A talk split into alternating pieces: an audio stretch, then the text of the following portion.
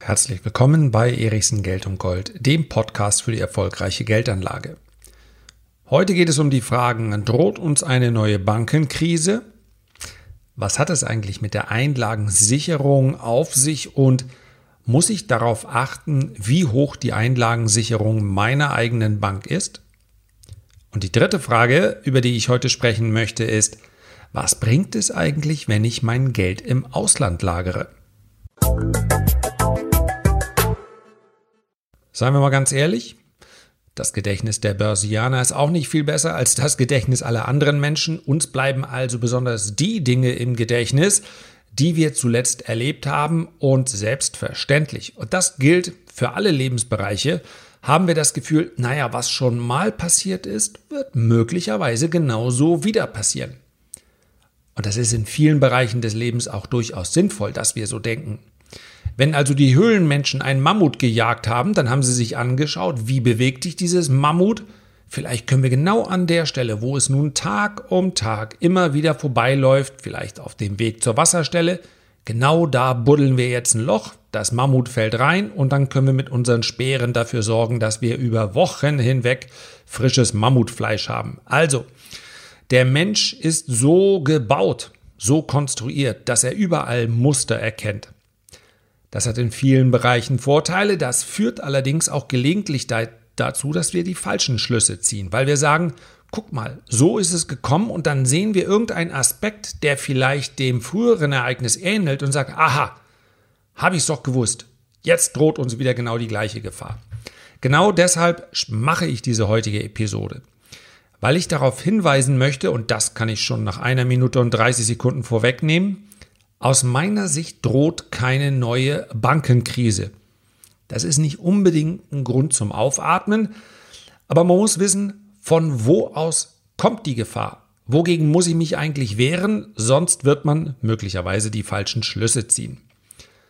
Bevor es aber sich gleich so anhören könnte, als ob ich in irgendeiner Form Bankaktien empfehlen würde, muss ich hier mal gleich einen ganz wichtigen Punkt zu Beginn ansprechen.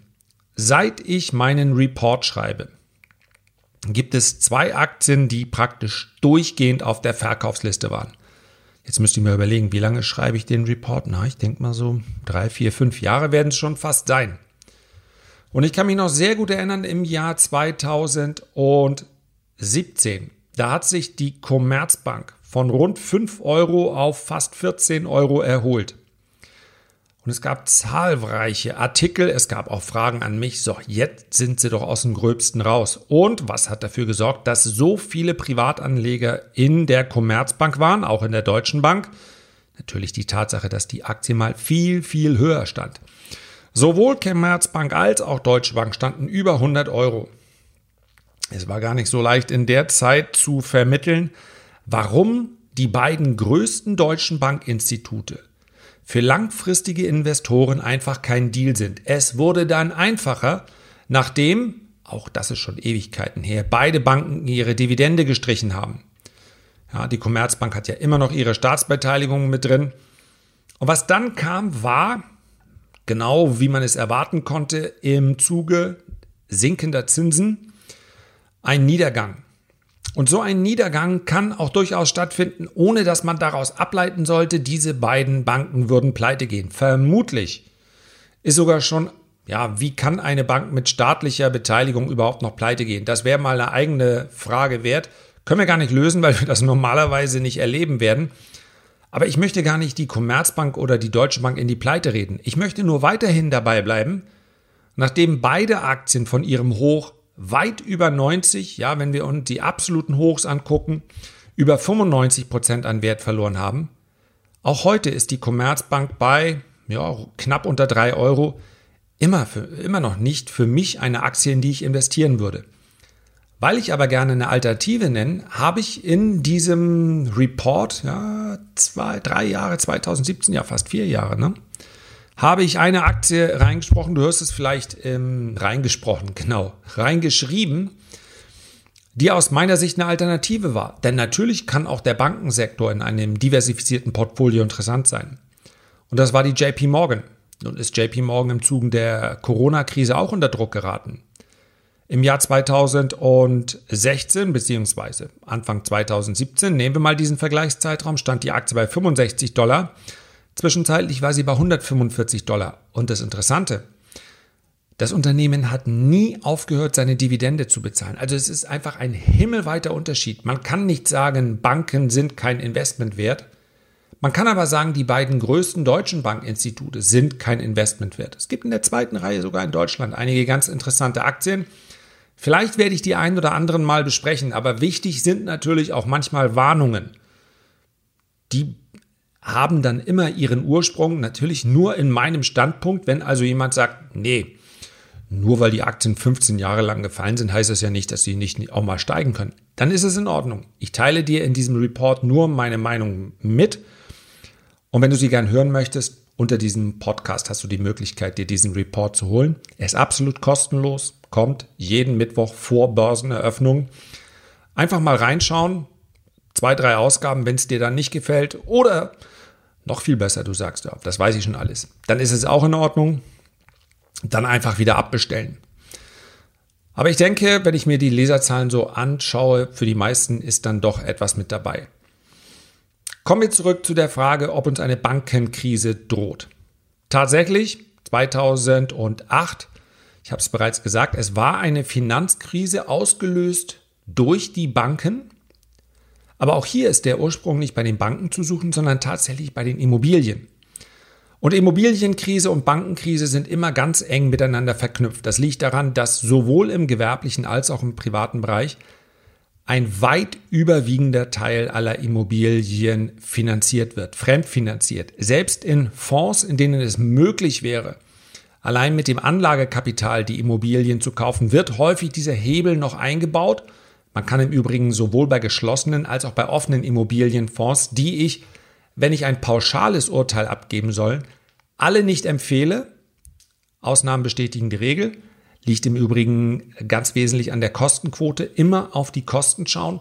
Und am Ende, das ist so eine Faustregel, Drei bis fünf Jahre sollte so ein Fonds bestehen. Und dann einfach mal anschauen, was ist da an Nettorendite, also nach den Kosten bei rausgekommen. Ich nehme niemals für mich in Anspruch, ich würde alle Fonds kennen. Wenn da Top-Ergebnisse bei sind, dann ist es vielleicht auch ein guter Fonds. Aber wenn mich jemand fragen würde, Immobilienfonds, geschlossen oder offen, wäre meine Antwort erstmal, nee, die Kosten sind mir zu hoch. Ist aus meiner Sicht keine attraktive Rendite, keine attraktive Nettorendite. Nochmal, Ausnahmen bestätigen die Regel. Also bitte von Nachrichten absehen. Ich kenne da aber einen. Ja, umso besser. Dann sagt mir Bescheid. Dann vielleicht ist es ja auch was Interessantes.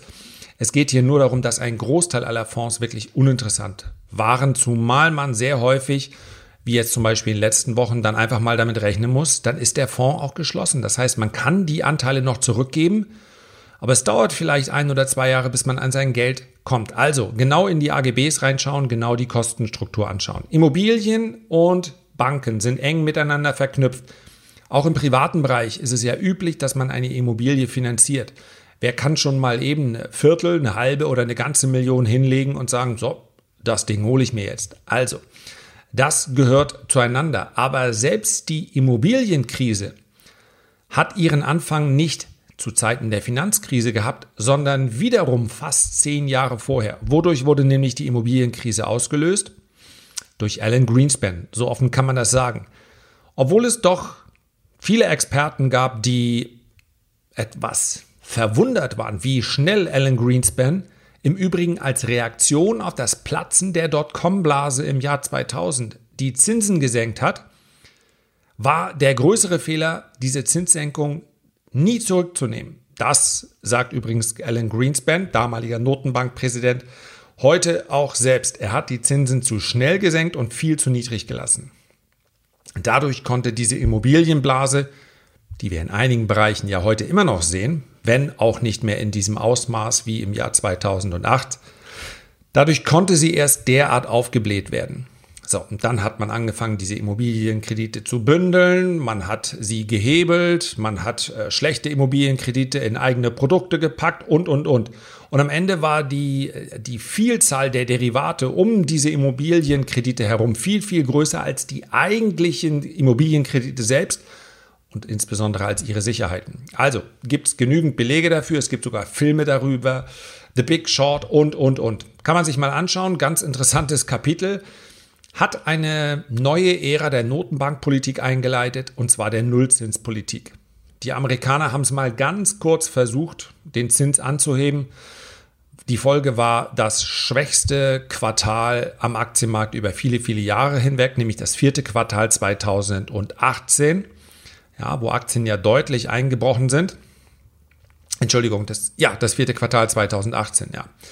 Und was dann folgte, war eine weitere Zinssenkung, teilweise sogar in den negativen Bereich. Weißt du was? Ich im Hintergrund, so irgendwas sagt mir, ich hätte eine falsche Jahreszahl genannt. Das vierte Quartal 2019 natürlich war es, was derart schwach war.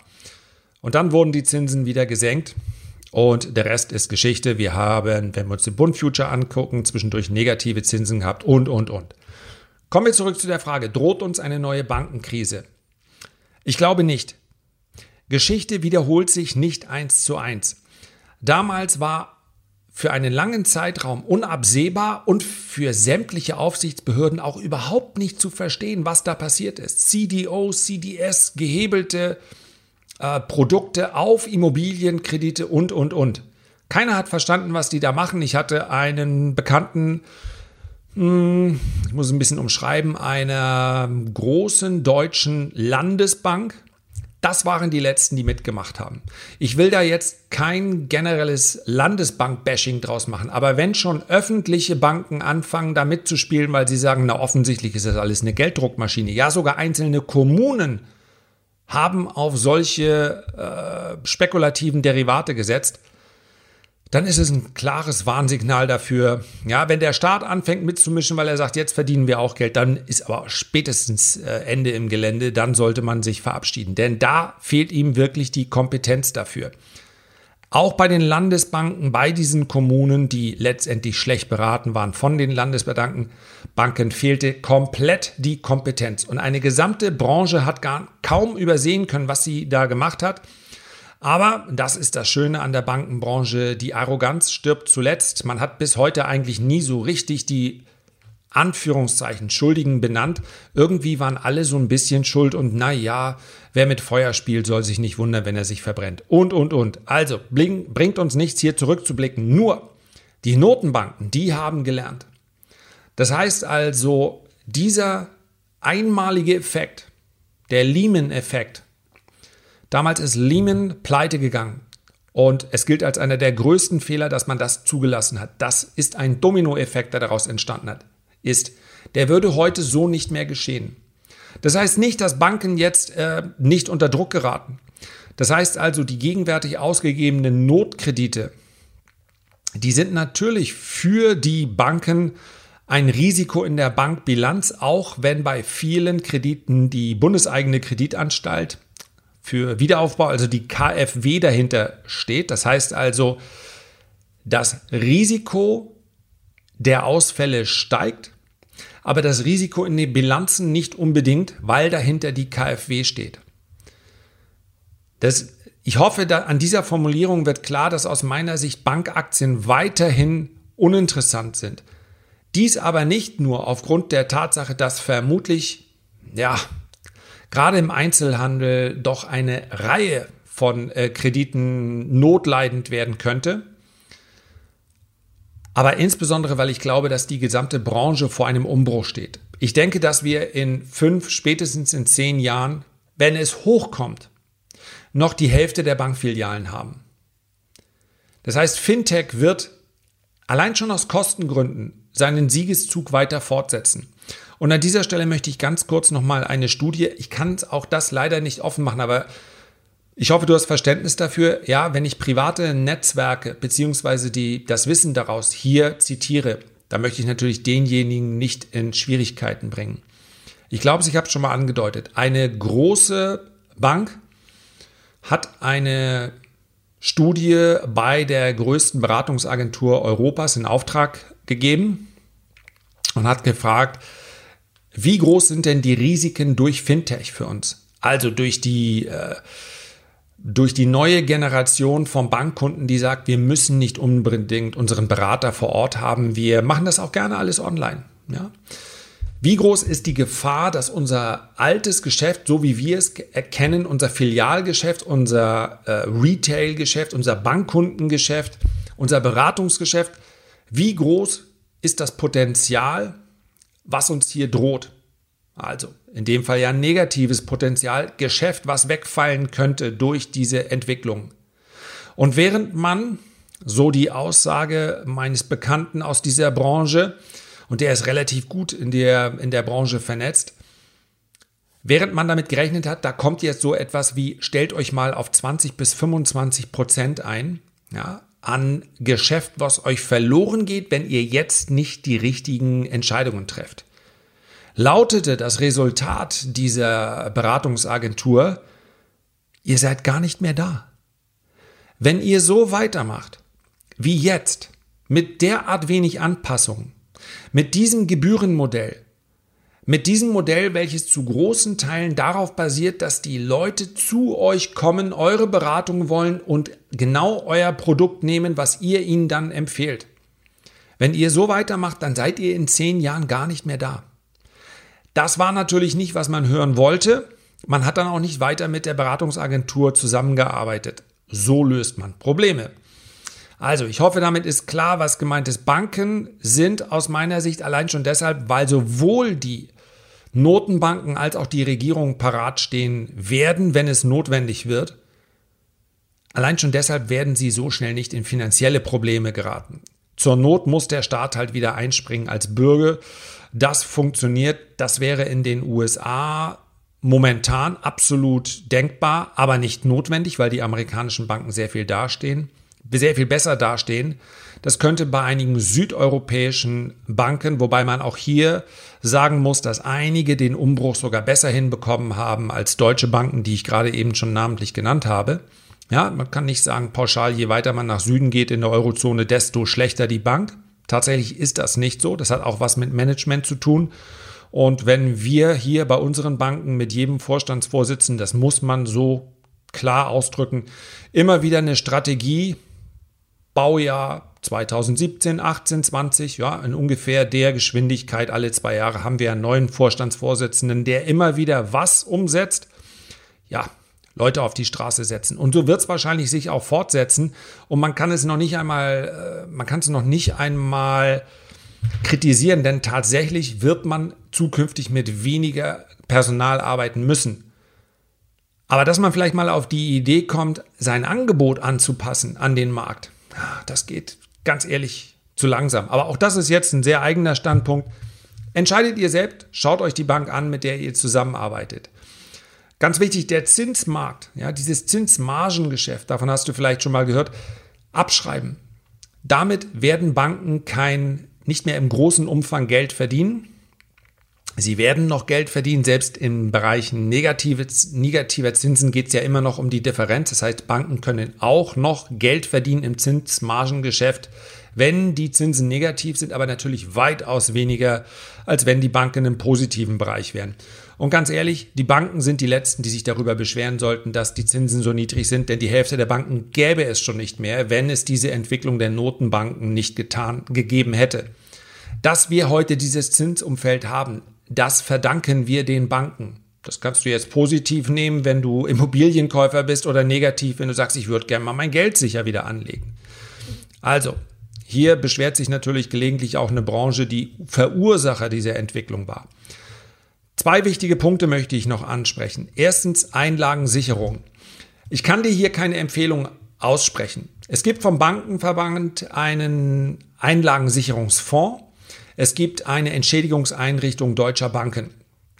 Der Gesetzgeber sagt, eine Bank, die in Deutschland Geschäft macht, muss das Guthaben ihrer Kunden bis 100.000 Euro absichern. Bei der Entschädigungseinrichtung deutscher Banken sind es teilweise noch mehr. Die 100.000 sind aber gesetzlich vorgeschrieben. Wenn dein Vermögen jetzt sehr viel größer sein sollte, dann ist rein aus gesundem Menschenverstand heraus, ja, keine Insider-Information, wäre es aus meiner Sicht angebracht, sein Kapital vielleicht zu splitten. Ja. Es geht hier nur um die Konten, Aktien sind Sondervermögen, ist auch ein anderes Thema. Das bleibt so oder so bei dir. Das kann natürlich eine Abwicklung dann mal ein bisschen dauern, bis man wieder rankommt. Man weiß nicht, wie dann die Verfügbarkeit sein wird und, und, und. Es geht hier um Geld auf dem Konto. 100.000 Euro sind gesetzlich geschützt. Und ich kann mir derzeit auch kein Szenario vorstellen, in dem der Gesetzgeber nicht auch dafür gerade stehen würde, notfalls weil dann natürlich ein ganzes System zusammenbricht, wenn Menschen den Eindruck haben, sie kämen nicht mehr an ihr Geld. Ein Bankenrun wäre eine Katastrophe. Man kann sich erinnern, im Jahr 2008 haben sich Angela Merkel und Per Steinbrück während der Tagesschau hingestellt und haben gesagt, euer Geld ist sicher. Und seitdem ist auch eine Menge passiert.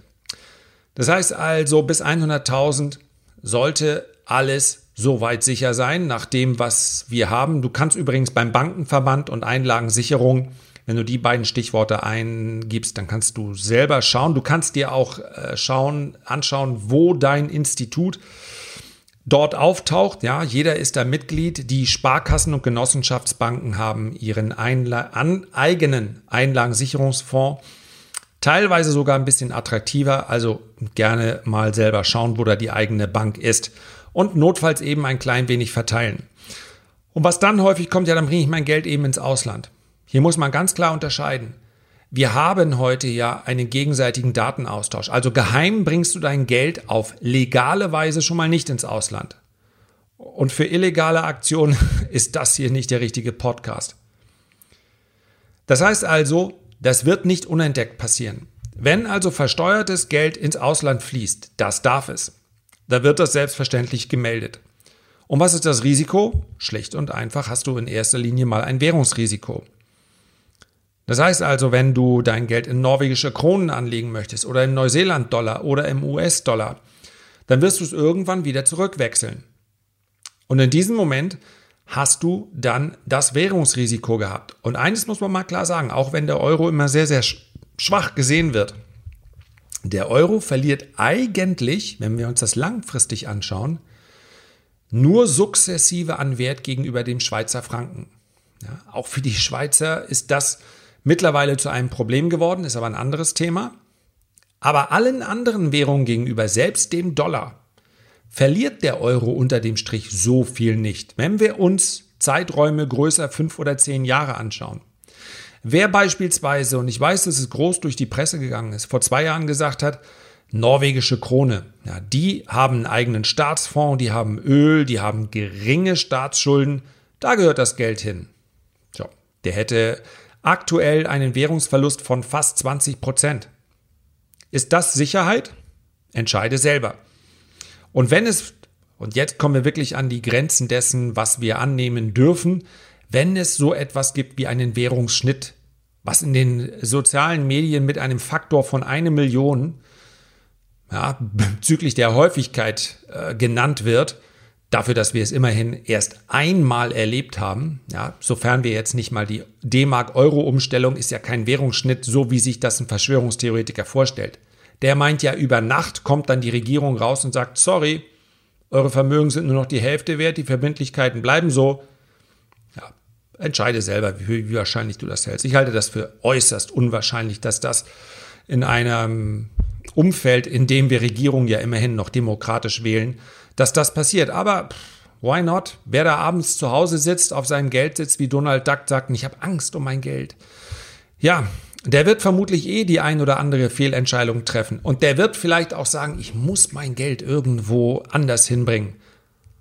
Immer dran denken, beim Zurücktauschen wird schwierig. Und wenn wir eine Währungsreform bekämen, dann wäre es eine globale. Versprochen. Wie soll denn das sonst funktionieren? Geld ist flüssig im wahrsten Sinne des Wortes. Nicht umsonst nennt man es Liquidität. Wenn also ein Land wie Deutschland beispielsweise oder ein Staatenverbund wie Europa sagen würde, wir machen jetzt nicht den Euro, sondern wir machen zum Nachteil zum Nachteil der Bürger diese oder jene Währung. Da wäre doch das Geld innerhalb von Sekunden abgeflossen in andere Währungsräume. Wir würden sofort massiv abwerten gegenüber dem Dollar. Und weg wäre das Geld. Das funktioniert also nur, wenn es alle gemeinsam machen. Also wenn wir sagen, zusammen mit den, zusammen mit den Amerikanern zusammen mit den Chinesen, wenn die alle sich an einen geheimen Tisch setzen und sagen, oh, bei uns allen sieht das nicht so gut aus mit den Schulden oder irgendwas müssen wir da machen, das nervt schon. Ja, wenn es so eine globale Währungsreform gäbe, dann könnte man das machen. Schuldenschnitt, äh, Verbindlichkeiten würden vermutlich im anderen Verhältnis und, und, und. Habe ich eigentlich ehrlicherweise nicht so ganz viel Lust, mir darüber seriöse Gedanken zu machen. Aber wenn es so wäre, könntest du dich dagegen nicht schützen. Es sei denn, und da sind wir bei einem Fazit, welches du hier schon häufiger gehört hast, es sei denn, du hast dein Geld in Sachwerte. Man kann Sachwerte in ihrem Wert nicht begrenzen. Das heißt also, Sachwerte behalten, egal in welcher Währung, ihren Wert. Sachwerte wie Aktien, Sachwerte wie Gold, Sachwerte wie Immobilien. Solange wir nicht anfangen, Preise festzulegen, und zwar quer durch alle Sachwerte, sind Sachwerte ein Schutz vor einer Abwertung einer Währung. Mit dem Fazit möchte ich dich heute mal aus diesem spannenden Thema entlassen. Herzlichen Dank für deine Aufmerksamkeit. Ich freue mich, wenn du dir die Zeit nimmst, ein Feedback oder einen Kommentar zu hinterlassen, wenn das auf der Plattform, auf der du diesen Podcast hörst, möglich ist. Umso mehr freue ich mich, wenn wir uns beim nächsten Mal wiederhören. Bis dahin, liebe Grüße, dein Lars.